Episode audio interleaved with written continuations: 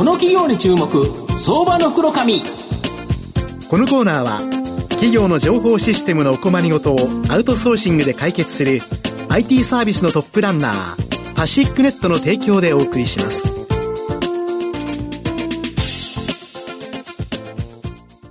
ここからは相場の福の神こと藤本信之さんと一緒にお送りします。藤本さんよろしくお願いします。毎度、相場の福の神こと藤本でございます。まあ、株式市場なんかぐだぐだという形でですね、うん、まあ、あの、大暴落して3万円飛び台まで行って、また3万2千円戻ったということなんですけど、まあ、個人投資家好みのですね、成長株、特に東証グロース市場はもうぐだぐだという形でですね、なんで俺の株だけ下がるときは下がって、上がるときは上がれへんねんという思ってる方多いいかと思いますが、ここがですね、やはりこのグロース株のあ狙い目かなというふうに思いますので、今日もですね、今後大きな成長を期待できるグロース市場の銘柄ご紹介したいなというふうに思います。今日ご紹介させていただきますのが、証券コード5586、東証グロース上場、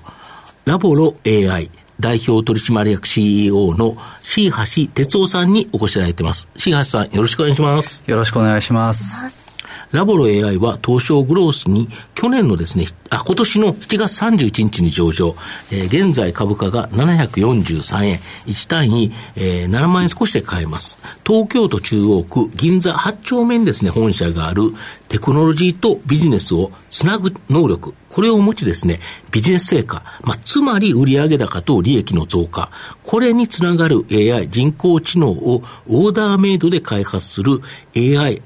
機械学習のスペシャリスト集団になります。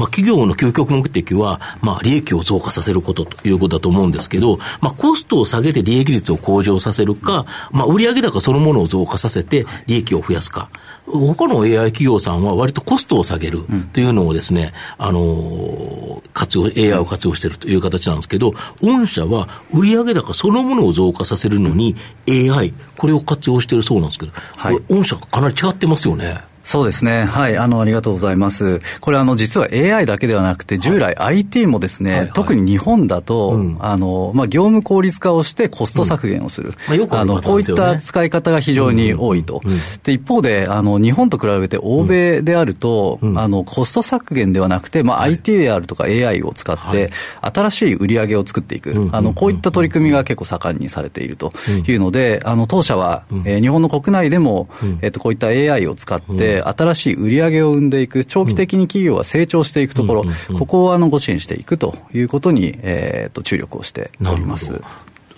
ちなみにあの具体例をいくつか教えていただけますでしょうか、はい、はい、そうですね。あの、売上を大きく上げていこうとしたときに、うん、まあ、まず、えーとうん、えーと、思いつくのは、まあ、営業を強化するだとか、うんまあね、あの今のやっているビジネスを、あの強化していくってことなんですけれども、はい。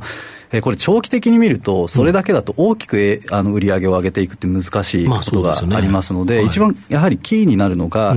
えー、新しい AI を使って、例えば新しい製品を生み出していく、ここを加速させていくっていうことであったりとか、AI の技術を使って、今までと少しビジネスモデルが違う、新しいビジネスモデルのあの新サービスを出していくとかですね、あのこういったことが非常に重要になるというふうに考えていまして、あの当社はこういったテーマに取り組んでいます。で例えば、うん、あの新製品を生み出していくっていうところで言いますと、当社、製造業のメーカーさんとの取り組み、すごく多いんですけれども、はい。えー、例えば、えー、少し、えー、ニッチな領域になるかもしれないですが、あの半導体の、えー、製造装置。今、ちょっと話題になってあそうですね、半導体の領域すごく。今後、やはり半導体伸びるところでは、はい、日本の製造装置メーカーって、かなり強いですもんね。ええええ、そうですね、あの、おっしゃる通り、えー、と日本、装置メーカーはやはり、あの国際的にもまだまだ強い競争力を持っていると、であの一方でこういった領域、あの少し中長期的に考えていくと、まあ、装置、機械なので、機械を制御するところに、えソフトウェア、IT が使われていますが、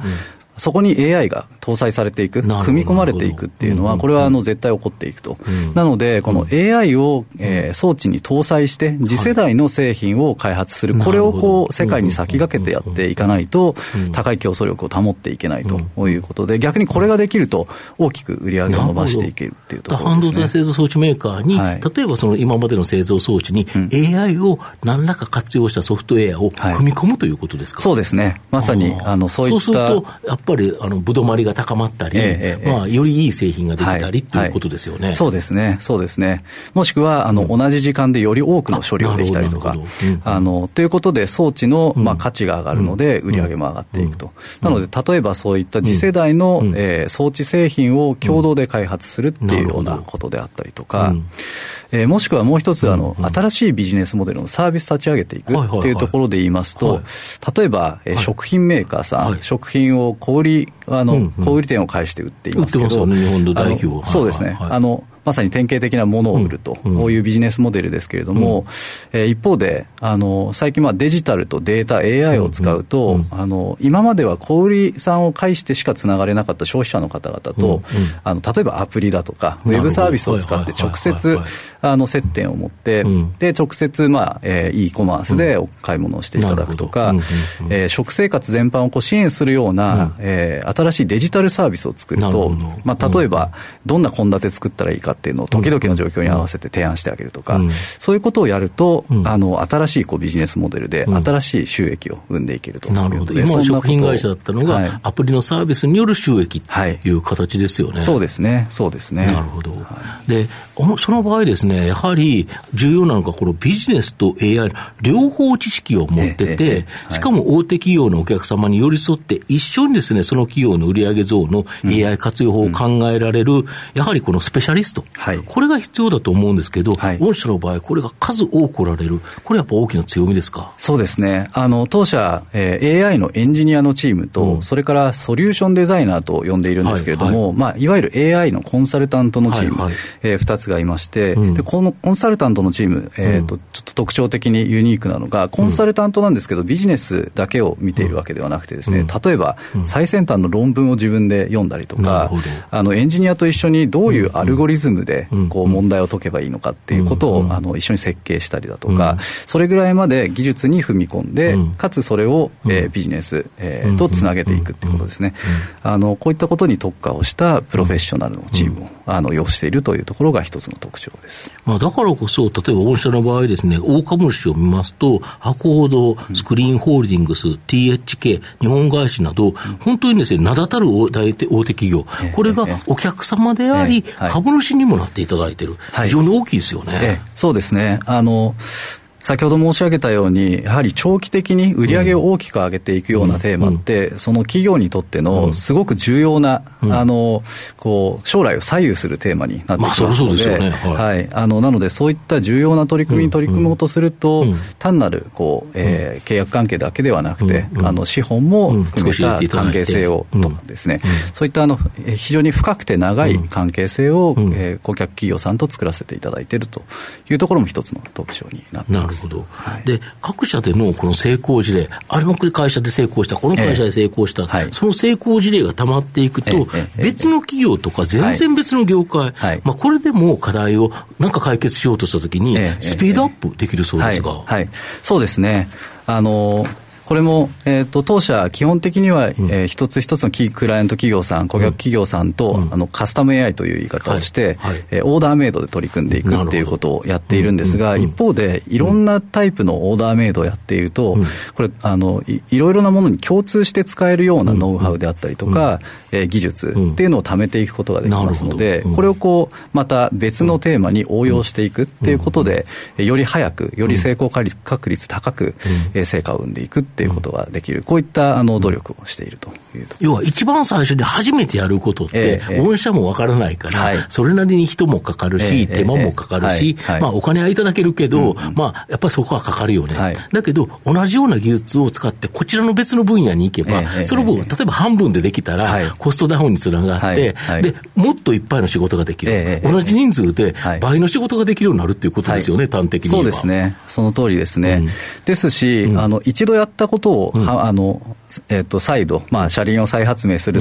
みたいに、あの、再度やらなくてよくなると、毎回、あの、すべての取り組みでまた新しい知見を得ていくっていうことができますので、それがまた元のお客さんのところに戻っていったり、非常にいい回転ができるということですか、そうですね、そうですね。なので、あの、まあ、ユニークな一つ一つオーダーメイドにきちんと取り組むっていうことを、あの、通して、そこからノウハウとか技術を、えまた使い回せるように蓄積していく。で、それを使ってまたさらに新しい知見、ノウハウを生んでいく、このこう循環をあのきちんとこう回していくということがすごく重要というふうに考えてます。なるほど。はい、御社の今後の成長を引っ張るもの、再度教えていただきたいんですが。はい。はい、そうですね。あの、今日、えっ、ー、と、申し上げたところで出てきたところとして、まずはやはり人、人材ですね。あの、ここは非常に重要で、この技術も、うん、えー、ビジネス、事業も分かって、ここをつなげるプロフェッショナル人材を、こう、えー、まあ、増やしていくこと。で、そういった人材が、あの、成果を出すことで、顧客基盤、まあ、あの、非常に太くて長いお客さんとの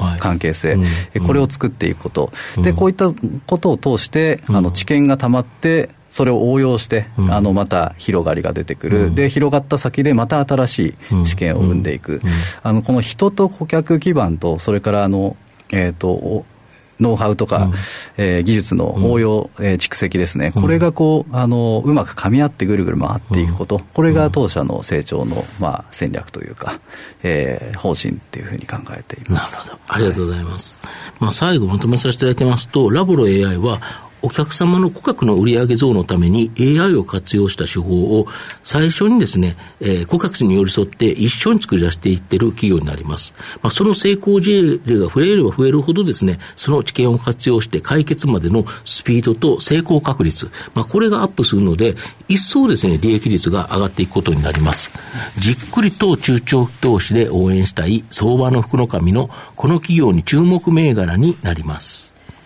今日は証券コード5586東証グロース上場ラボロ AI 代表取締役 CEO の椎橋哲夫さんにお越しいただきました。椎橋さんありがとうございました。ありがとうございました。藤本さん今日もありがとうございました。どうもありがとうございました。企業の情報システムのお困りごとをアウトソーシングで解決する IT サービスのトップランナー。東証スタンダード証券コード3021パシフィックネットは、パソコンの導入、運用管理、クラウドサービスから、データ消去、適正処理まで、サブスクリプションで企業の IT 部門を強力にバックアップする信頼のパートナーです。取引実績1万5000社以上。東証スタンダード、証券コード3021パシフィックネットにご注目ください。この企業に注目、相場の黒髪。このコーナーは